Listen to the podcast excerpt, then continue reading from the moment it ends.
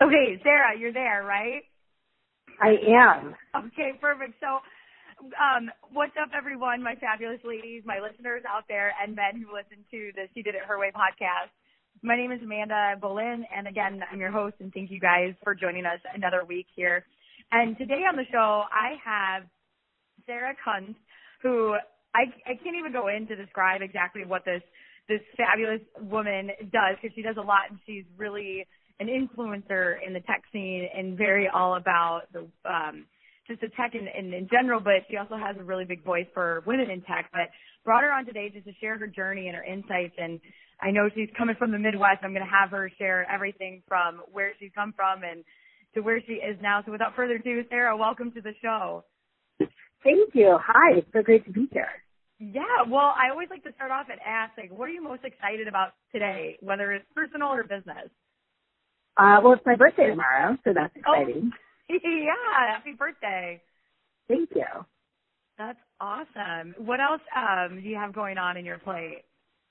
Uh, you know, I'm I've been busy. I've been uh, doing a lot of things. I've been doing some investing in companies and some writing, um, and spending a lot of time on some of the different uh, philanthropies and charities I work with, uh, particularly around kind of tech and education. And so it's been a very busy spring so far.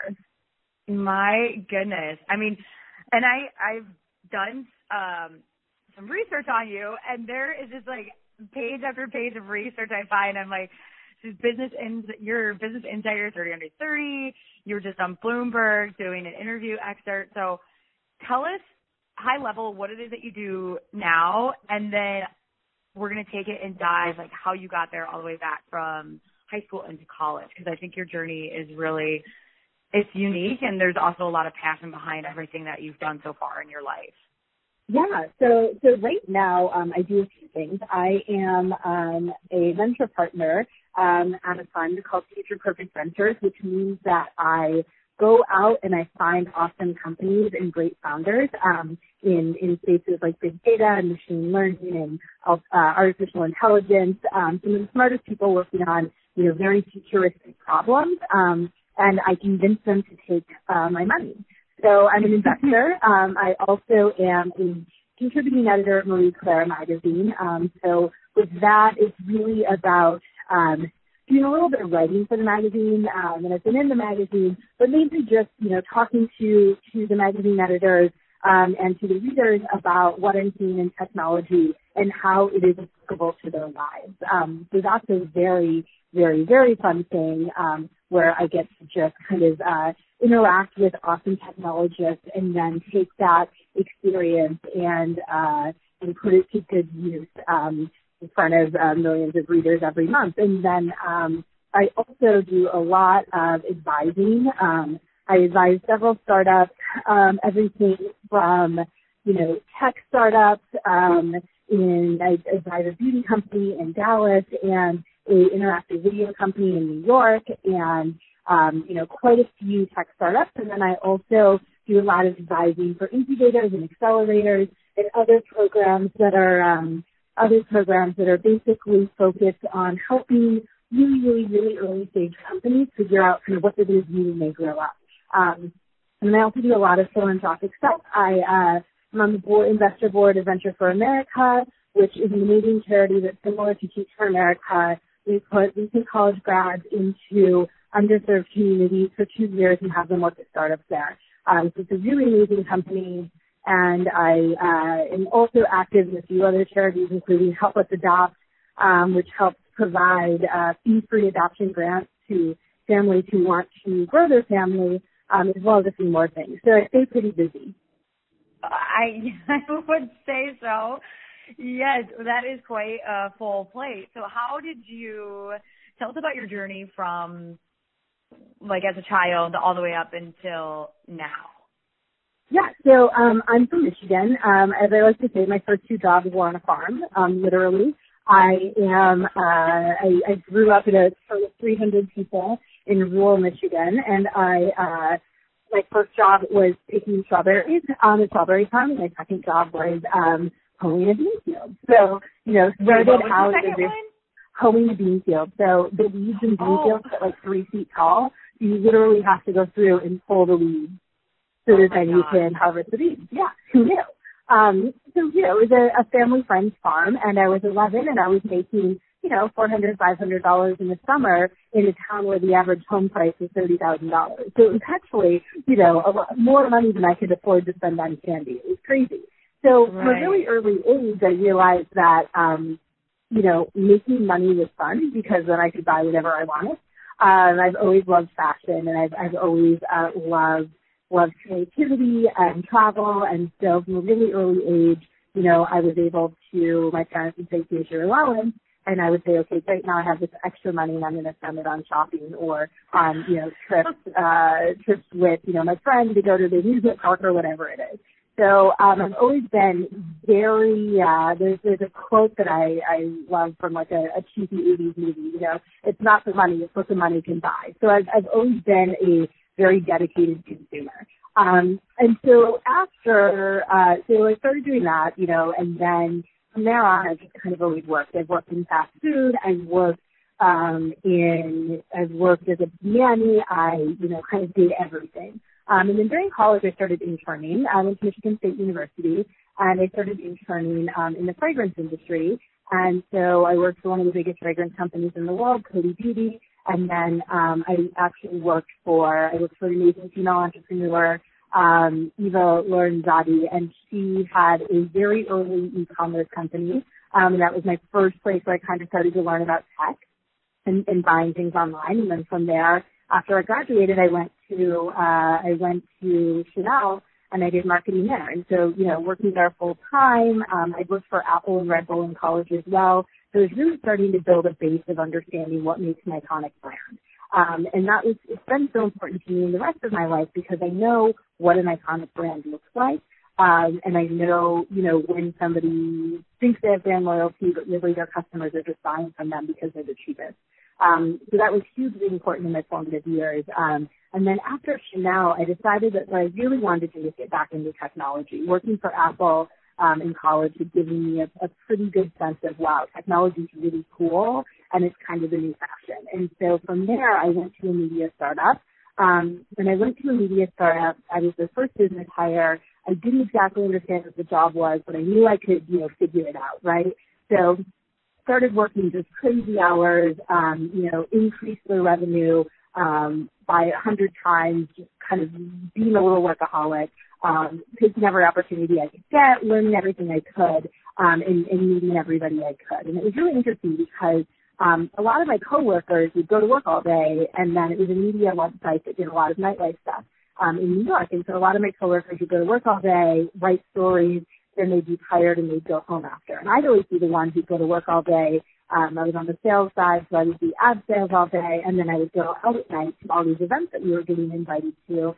And it made a huge impact because even now I'm regularly um, reaching out to people and calling them that I know from five, six, seven years ago at this job um, because I, you know, went to a charity benefit that they were hosting, or I went to a dinner for their new product launch and we made connections and, and you know, those connections are still relevant today. So I learned really early in that job um, the power of networking and of always being willing to kind of take another meeting and meet another person and just kind of constantly aggressively growing your network. Um, and so after a couple of years there, I decided to uh, start a consulting company. So I consulted for huge media companies, super small media companies, literally everything from Condé Nast to, you know, two people trying to get a, a, a Facebook page off the ground. Um, learned Wow. a ton about kinds of teams to work with and the, the sort of things you start to see after a while, patterns of success.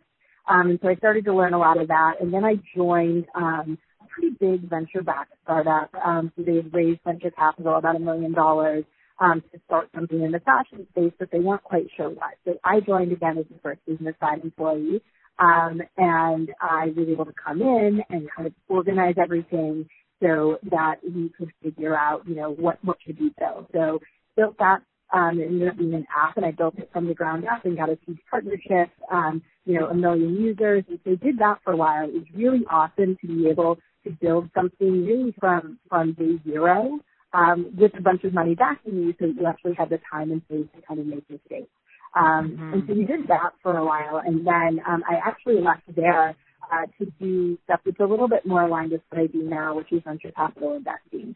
Um, venture capital is, you know, where where tech startups get the money to grow, and it's a really competitive field that unfortunately has very, very, very few women in it. And so the way that I ended up, uh, the way that I ended up in it um, is that you know an amazing woman who ran a venture fund of her own. Um, I started talking to her. I started helping her, giving her ideas. Um, she was trying to learn more about the media and retail space. I had deep experience, so I just kept you know doing free work for her. Right? I kept you know asking, telling her if you need help with anything. Do you want to know this person? Can I introduce you here? Can I tell you about this? Can I show you what I know? And and really just helping her because I liked her. Um, and then one day she said, "Okay, well, why don't I hire you?" And I was like, "That's perfect. This is a great job, amazing pay, an awesome opportunity." And, and it just kind of shows that you know, with the right people, if somebody really values your insight, um, you know, you, you generally are going to get paid back somehow for for for giving of yourself and giving of your time and helping people. Um, and so I did that and I joined there. Um, and was there for a couple of years. Was able to do some awesome investments. Um, invested in uh, Randy Zuckerberg's company. Mark Zuckerberg's sister has a great media company. Uh, you know, I was able to do some really fun things there. And then now I'm at my current job, uh, which I told you a little bit about, but doing uh, doing venture investing as a venture partner um, at Future Perfect Ventures. So it's been a, a really kind of crazy journey over the past 10 or 12 years. Yeah, that is incredible. I'm going to recap here just just to make sure I'm on the same page. So it sounds like um, undergrad was your first experience with tech, and that was through mm-hmm. Apple. But then mm-hmm. afterwards, you decided you worked at Chanel, and then you had this love for tech pop back up. So that's when you found yourself in a media startup. You met a ton of people at the events. You did that for a few years. Then you started. You went off on your own, did your own consulting company, and handled a lot of variety of different clients before joining um, a venture venture backed startup that you mm-hmm. helped build an app and acquire a million users. That's incredible. Mm-hmm. That mm-hmm. had a yeah. That's that's amazing. And so then now, or you did go into venture capitalist investing, and mm-hmm. able to help the one woman out. And so now you're in venture partner. So what is what's the difference between venture VC investing than the venture partner. So the last, what's the difference between the last? Yeah, I mean, all, all of the names, all of the, the titles, right, are, are kind of just different, different ways of saying. There's sort of, the joke is there's only really two levels, right? Either you're the person who, uh, you're a general partner and you're the person who started the fund and you get, you know, the lion's share of the profit, or you're not. And when you're not, you know, you, you, you have various roles, but they're all sort of still, the real title is not the boss. So I am not the boss, but I get to I get to make investments. And so um, the biggest difference as a venture partner is that um, I don't I don't go into the office every day. Um, I'm more out scouting, and so it's almost more like a it's you know in modeling right, it'd be like a scout versus an agent, or in, or in you know music, right? So one person's out kind of constantly bringing in new people, and the rest of the team is sort of uh, spending more time with them once they're on board and kind of helping them grow the company. So I'm really the, the front runner and I'm the person who's the, the first person uh, to find companies and, and bring them back into the larger fund. Yeah. So what then with now your your position in venture partner mm-hmm. you talk about how you're scouting these companies. Tell us a little bit about what are some of the key things that you look for that help you that you've seen successful businesses do over time. Yeah, I mean, in, in I, I I invest in pretty small niches, um, but the interesting thing is the big things that I'm looking for don't have anything really to do with the subject matter. Um, you know, it's it's sort of an old saying, but it's true, right? Like we all know a trillion smart people who should be amazing and they're just sort of judged, right? So for me, having a great idea isn't enough. Being the top of your class at Harvard or Stanford, uh, or you know, having worked at a bunch of big tech companies isn't isn't enough, right? Having cool patents on an idea isn't enough. It's really uh, the things I'm looking for are the same things I'd look for, you know, if I were um, looking to back someone's restaurant or to, you know, uh, just investment into someone's blog, you know, or if I'm investing in, in, you know, sort of some kind of augmented reality trip to the moon startup, right? And and that's really yeah. comes down to the people. Do the people have a lot of, you know, do they have a lot of integrity? Do they have a lot of drive? Are they really hungry? Right? Um, it, it's you kind of want somebody who's going grocery shopping on an empty stomach to, to use the expression. Um, you, you're looking for somebody who, when things get tough and the company's not fun anymore and something goes wrong and everybody hates them and they're almost out of money, um, they're going to figure out how to work through that and they're not going to say, hey, this seems like a good time to close up shop. Um, but also somebody who has a huge capacity for learning and takes instruction well. Um, and, and it's just really, really, really good in terms of they fact check everything. They know their numbers cold. They know what their market size is. Um, they know who they should be talking to. They know who their next hire is going to be. People who just kind of obsessively research their industry and their companies are, are kind of people that I always want to bet on. Uh, um, tell us about a time that you bet wrong. Uh, if that's ever happened. yeah, it's it's hard. I think that that the nice thing about working um, under more experienced investors is that I've bet wrong, but I've never uh, been allowed to, to to write a check to the wrong company, which is really nice. So yeah. you know, there's definitely been times where I've gotten really excited about companies and I just thought for sure this is it, this is it, this is it and it's it's really not. And luckily, you know, the, the investors I work with have always said, okay, we're you know, as a team, we've decided not to invest in this. And so at the time, you feel like you're losing, but really you're winning um, because you're you're avoiding that decision. And for me, I think the biggest thing has been, and, and I think that you know, kind of find this in my personal life. I think that girls sometimes do this in their relationships as well, where you sort of see potential and you say, you know what, if they just changed X, Y, and Z, they would be the best ever and it would be amazing and this would work. Problem is nobody changes, right? Very few people, unless they have a stated desire to change and they're they're reaching out to you proactively saying, Hey, I know that I need help in X, Y, and Z. Can you help me? Um, they're not very interested when you come in and say, Hey, uh, I'm, I'm going to help you change that. And it, it's, it's not help they're looking for. And so that's probably been the biggest mistakes that I've tried to make have been finding companies that I love that I think, you know, just need a few tweaks and not recognizing that the founders of those companies aren't interested in change. Wow. That's a really good, I mean, just metaphor in general in life as well. Um, with, so you've been doing the venture partner working for the company and you go out and mm-hmm. scout. Well, so I'm curious for you, like what does a typical day look like for Cerex? It sounds like there's just a ton of things going on. So walk us through a typical day for you. Yeah, well, so right now I'm actually sitting in the uh, fire escape stairs of a building of a warehouse in San Francisco, and I'm completely locked out because I couldn't find an office to sit in and talk. And so, you know, this this this is uh is unusual, but not that unusual for me.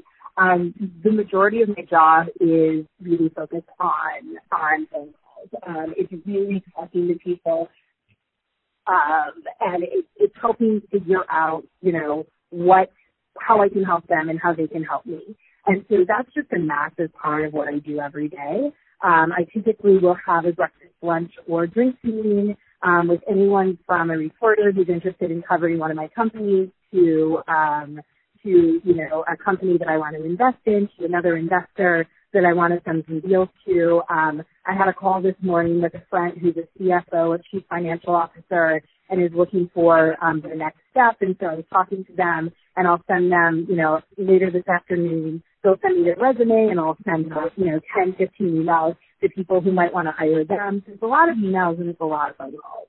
Um, and it, it's really hard um, it, it's almost like a sales role, right? Where you're, or a business role where you're constantly um, networking and talking to people. But if somebody asks you what you did today, you don't really have an answer for it. Whereas if you're a plumber and somebody says, what did you do today? You say, I unclogged 20 toilets.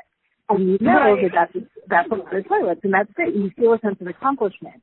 Um, so one thing that I think can be hard for people in, in both in venture capital and investing and then just in, in any kind of outside facing role where you're constantly just interfacing with people um, for the rest of your company is you sometimes get this feeling of like, what did I really do? And what you, mm-hmm. what you're doing, you know, is kind of bringing in the the deal flow, right? So sales pipeline, deal flow, customers. That's that's the lifeblood of any business. Um, so you're pretty much like the heart pumping oxygen through the body, but it's just hard to prove that and to show what you're doing. So I, I spend a lot of time on the phone and, and writing emails. Dang. Okay. That I mean, just everything that you said. That's um, it's a really good insight for that comparison. But what, so tell us about how do you, or like, what's some of the, how do you stay organized? Just with everything flying around from what you have going on with in your life in general with so many things flying, how do you stay organized? Um, so, so the, there's only two answers that people hate to hear from me, but I think they're probably true of a lot of people, um, who do a lot of things. Um, one is I get a lot done because I don't sleep a lot and I've never needed much sleep. And two is the, one of the biggest ways I stay organized is I just have an incredibly good memory and I kind of always have. Um, and so, you know, there's, there's definitely that advantage that I just remember stuff easier than other people. The other thing I do to augment my memory, because I clearly can't keep it all in my head, um, is I use Google Docs religiously. So I use Gmail, I use Google Calendar, I use Google Docs. I write everything down, I email everything to myself. I use my email like a database, and I just archive every email whenever I need to remember, oh, I think I knew somebody at this place who's doing this. I can usually just pull it up and look. And so it's, it's really, really, really helpful um, to to have a technological backup that's like my other brain, and then I use my brain to to try to remember everything I can. That's smart. So then, how? Because I'm sure with the position you're in and the influence that you have, and there's probably a lot of people that want time with Sarah, and I think this is something that a lot of people just in general in life now with social media, there's I mean, we can always be quote unquote on and always mm-hmm. be meeting with people, but how do you um, determine, qualify might be like, how do you determine who you give your time to? Like, is there, are there questions yeah. you ask? Is there qualifying? Like, how do you do that? Yeah, I mean, one thing I, I always say, and, and I actually was reading the other day in an, an interview with Ivanka Trump, and she said the same thing, and so I was like, yes, I'm on the right path. But, um, you know, is, is don't ever ask anybody a question that you can Google, right? So, um, I I try to be an incredibly helpful kind of conduit to the world of venture capital investing and a bunch of other things for people. And you know, the hardest thing for me is when somebody gets time with me because they you know tweeted at me and I saw it, or they emailed me when I had a free moment, and you know they asked me a question like that they, they could Google. And I literally sometimes will respond to them using the let me Google that for you link and just tell them, look, you know, you have my time, you have my attention, and if you're trying to break into the technology world in particular, that's really valuable. Don't waste it on a question that Google can answer. You know, ask mm. me very specific questions. And so that's the number one thing. I think um, I also look for a demonstrated amount of interest right? So if somebody comes to me, and this happens a lot, someone will be in, they'll be getting their MBA, and they'll say, hey, I want to go into to venture capital. Um, you know, I used to be in banking. I want to go into venture capital. And I'm like, great. So and I'll over email, I'll be like, awesome. Send me, you know, info about your, your startup, your history with startups. And people or startups you think are interesting. And people will say, oh, well, I don't know. I'm not an investor yet. And I'm like, no, no, no. You want to be an investor, then you should be seriously reading TechCrunch and you should have 20 companies you've been, you know, that you've had an eye on for a long time and you should have very articulated points of view. They don't, they don't necessarily be right, but you should start thinking that way, right? It's like if, if you met, you know, uh, Michael Jordan and you say, hey, I want to play pro basketball and, and he says, awesome, you know, like what, what position do you play? And you say, oh, I, I haven't started, I, I haven't started playing yet because nobody pays me you know, you need to generally do work for a long time before somebody pays you. So that's probably the main thing I look for. And the other thing I do that I really encourage busy people to do, um, which is everybody, is is don't feel like try to figure out what people are actually asking you for and try to help them in the, the least high touch way possible. So a lot of times people will say, Can I have coffee with you and pick your brain? And what they really mean is, Hey, you know somebody that I want you to introduce me to or I just want feedback on my deck or something that can be done um, via email or via a phone call. Um, or, you know, it could be if they just want to meet you in person for no real reason.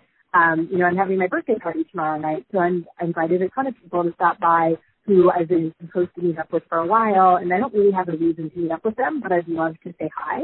So stop by my birthday party, you know, and I can see a hundred people in a night instead of one. And so it's just kind of thinking critically through that stuff and finding ways to um, meet as many people's needs as possible, um, it, but also, you know, not completely burn yourself out in the process. Totally. That, yes. So what, that's really good advice. Talk to me about your, I, I wrote down when you're jotting this, I wrote down the mindset shift questions because mm-hmm. I have to imagine that the way you look at a business is completely different than most people not in venture. Mm-hmm. I mean, whether you're in tech, but I still think if you're in VC, you're you're looking at companies in a completely different light, including like mm-hmm. if you're private equity or whatever. But mm-hmm. what are questions that you find you ask yourself that give you the most ROI for that question? You get a lot of information for it. Yeah, I mean, I think the most important thing to do with a business is don't fall in love with a business before you know if it can be profitable.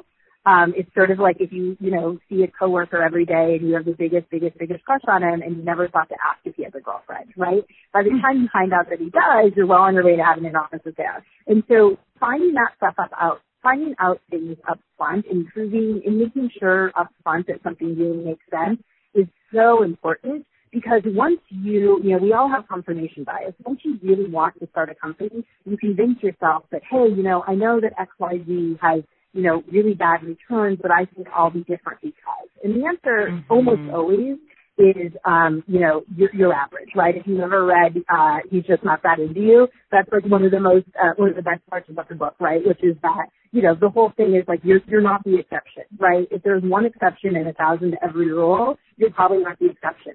So, so figure out a way to kind of work within that framework. And so one of the best things you can do anytime you have a new business idea, you're thinking about going into a new area of business, the first thing you should do is go to Google and Google profit margins for X, right? And make sure that those profit margins make sense. Um, and read a bunch of articles about, you know, how people are making money in that field. If it's something that relies on Google AdWords um, or Facebook ads, those are so incredibly expensive now um, that you probably can't afford to do that business. Is that okay? Of course. But figure that out early on. Don't get so attached to the idea that you're going to be launching it anyway and think that you're going to be the exception. So I think that's probably the biggest difference is I really don't look at businesses from a place of passion until I know that they can make money. Mm. How do you how do you encourage people to not be emotionally invested? Because like you said, we make a lot of decisions as humans based on our emotions. So how do you encourage and advise people not to be emotionally invested? Um, I mean, it's incredibly hard, right? It's really, really, really hard to say, um, I'm going to lead with, because starting a company is an irrational exercise, right? You're not climbing a mountain, you're saying, I'm going to build a mountain so that I can climb it. That's crazy. Why not just walk, you know, stay on the flat so, so, you know, it's, it's irrational and you have to have some of that spirit, but at the same time, you have to balance it with the fact that, you know, every what you you, you kind of have to look at what you want to accomplish, right? Say that what you want to accomplish is making it easier for women to have a flexible work-life balance. And you think that the best way to do that is a blog about it. But then you look and you see that actually, you know, the ROI on a blog is pretty low and it's a pretty crowded market and, and not a lot of advertisers are trying to advertise in it. So that's probably not going to work but maybe a co-working space where you can have a daycare in it so kids can come to work with their moms is a better idea. Or maybe starting a company where you can, you know, let women be remote uh, CFOs or CMOs or whatever it is will work better, right? So, so stay in love with the problem you're trying to solve, but don't get too attached to the one way that you kind of that first pops in your head is a good way to solve it, if that makes sense. Yeah, so stay in love with the problem, but not necessarily the way to solve it. Yeah. Gotcha. Okay. All right. Well, let's. I know we're kind. Of, I'm probably I'm like. It seems like we're all over the place, but I think this is an amazing discussion, and so I want to dive into. You're a woman in tech. You're a big influencer. Mm-hmm. So, what's been your experience being a woman in tech, and what's been encouraging, and maybe mm-hmm not as encouraging. Yeah, I mean it's it's obviously hard, right? You're you're I'm in an industry where you know half the more women than men come out of school with PhDs and master's degrees. Um, more women than men are getting college degrees. Um, the universities that are you know general feeders into tech, right? Some of the more um, bigger and elite schools everywhere from you know Duke, Harvard, Stanford, uh, Michigan State, all those schools, right? Um, they have you know 50-50 women and men enrollment, and then something happens when it comes to tech where only guys get funded and typically only white guys and and only and those guys you know start hiring their friends who typically are other white guys and then all of a sudden you know you have this entire industry that works within venture capital that is representing you know something like I think like I think it's about 20% of the population of America are white men, but somehow they mm-hmm. dominate like 80 or 90% of, of tech and investing jobs. And so, you know, it doesn't, you either have to believe that there's something inherently wrong in the system or that this one group of people is somehow inherently better at everything. And now personally, I don't think that they're inherently better at everything. I think they're just as good as everybody else. So, you know, there, there's definitely some, some systemic problems there. And there's the problems range from people who, you know, I, I know one guy who, um, after I helped him get a job in venture capital, he told me that he doesn't think women should work in venture capital. You know, so there are some people who are just jerks, and then there are people who just don't think about it and who nobody's asked them or challenged them to to look at their hiring practices and to think about who they're funding um, and to just kind of expand their horizons. And so I think it runs the gamut. Um, mm-hmm. And it's a huge challenge. It's very frustrating, um, and it, it can be, you know, pretty depressing. And I, I think that we're starting to have more conversations about it, which is the first step. Um, I think that that women need to um, really look at whether or not they've maybe internalized the idea that guys are better at startups and investing than they are and really shake that off because again, if you Google it, there are reams and reams and reams and reams and reams of studies that show that, you know, the best way to have, a, to build a great company is to have a mixed company. So not all women, not all men, you know, not all pygmy goats, right? It's really having a mix of, of every kind of person. Um, and, and having a true melting pot gives you historically better returns on your business. And for investors, um, having mixed groups or having at least having women in the group um, is, is proven to have stronger returns over time. And so, you know, there's there's a financial imperative for it, and there's also obviously kind of a moral imperative, which is, you know, I, I don't think many of us are proud to be Americans because we think that America is a place where we only reward one very small number of people uh, for their hard work. And so, you know, the the best thing that I can do is is help women um, and reach out to them and, you know, be either receptive to inbound requests. I have my email address on my Twitter account, you know, and everybody who emails me uh, with a business plan or, or something, you know, kind of practical to work with gets a reply. Um, and, and just help people understand, you know, what they need to say when they pitch, the kinds of profit margins they need to be looking at, um, you know, who, who, where to go to build a career, things to say and things to not say, right? And so I kind of, I spend a lot of time trying to demystify all of that, um, because I do think it's important to, to these women in, in, to the world that we have a much kind of more diverse group of people making funding decisions and starting companies. Mm. Yeah. And with like women in, in tech, you've seen an increase in, in the presence or have you not since you've been in tech? Um, you know, it's it's slowly any one person's you know kind of observations are a little bit hard to to quantify. Um, in terms of, of the numbers I'm seeing coming out of studies, um, you're starting to see a lot more women pick up computer science as a major, which is great. The problem is that there's, you know, something like 80% of women who graduate with computer science degrees are no longer working in tech five years after graduation. And a lot of them have said, you know, it's not a fun place to work when guys don't want you there. And, and sometimes that happens. So, you know, there, there are a lot of metrics, um, like who's getting an MBA, which can be a pretty good indication of the kind of people who will start companies or who's getting, um, you know, who's getting, uh, hired at investment funds, things like that, that indicate there's a slow uptick in women.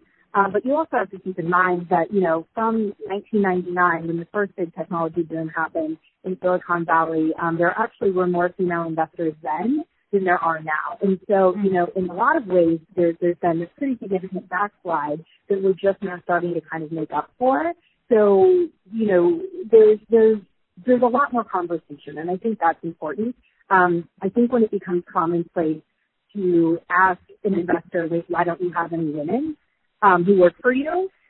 I think that's important, right? Because at some point as an investor, it comes down to, hey, it's probably easier to hire a great woman than it is to constantly have to defend myself from claims of sexism. You know, mm-hmm. and, and so I think that that's going to be something we increasingly start seeing where people realize that it's not enough to say, oh, well, you know, none of my college buddies that I decided to start a fund with are women, so we don't have women, right? It, it, it, that's no longer a good excuse um, it's now become a question of, okay, go find a woman, right? The same way that you go find you know, if you want to build a house and you don't personally know an architect, you don't just not build a house. You go find one, you know, so go find one. Right. It doesn't have to be just your immediate circle. And, and so I think that's kind of where we're starting to see change is that there's more outside pressure, um, that, that seems to not be going away and seems to only be getting kind of, uh, louder. Gosh, yeah, that's that's very exciting. That's very encouraging to hear too. So tell us a couple last things too is Mm-hmm. one, um, how do you continually stay motivated uh, and inspired on a daily basis with everything going on and just I mean what what has continually driven drove you to just be where you are today and to be doing you every single day? Yeah, I mean, I think a lot of it is just kind of what else are you gonna do? You know, it's, it's uh, I think that you kind of get into stuff and you start, you start out on a path and you don't necessarily understand how hard it will be. But then by the time you realize you're so far down the path that, you know, there's not necessarily a ton of other options, right? You have to have a job, you have to be building a career, um, you could go do something else, but you wouldn't be as happy and you know you in my case it probably wouldn't be as lucrative. And so you know the the answer is do you want to kind of put your head down and and and try to change things or do you want to give up and go home? Um and i've never been a person who gives up. So for me you know it's it's the the same reasons that i'm doing this every day are the same reasons i got into this. I love technology i love innovation and i love helping people. Um and and what i've had to focus on has changed a little bit to be honest um, because I do have to spend way more time than I ever thought I would, you know, talking about sexism and dealing with, um, you know, bias and all of this stuff that was just kind of not even on my radar when I first came out of school. Um, and that sucks, but it's okay because I feel like it's starting to change. And so I feel like I won't have to do this forever. And I certainly feel like, you know, the generations under me won't have to do this forever.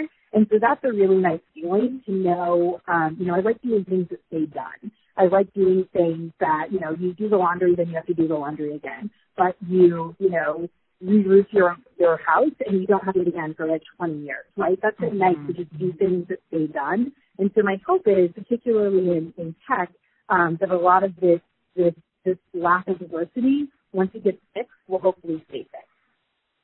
Yeah.